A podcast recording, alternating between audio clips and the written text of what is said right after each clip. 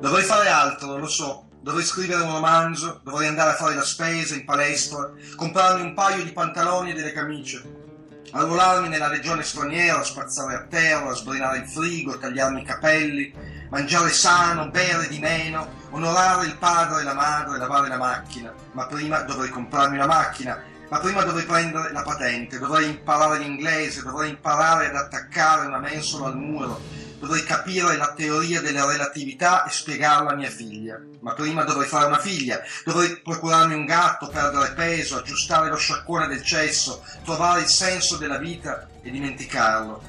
Dovrei fare tutte queste cose, mille altre ancora, ma ho solo voglia di starmene qui, sdraiato sul mio letto, in mutande, guardando il soffitto, il cielo, le nuvole, i tetti delle case, ascoltando musica country, bevendo tè freddo e pensandoti, bella, lontana e ballerina.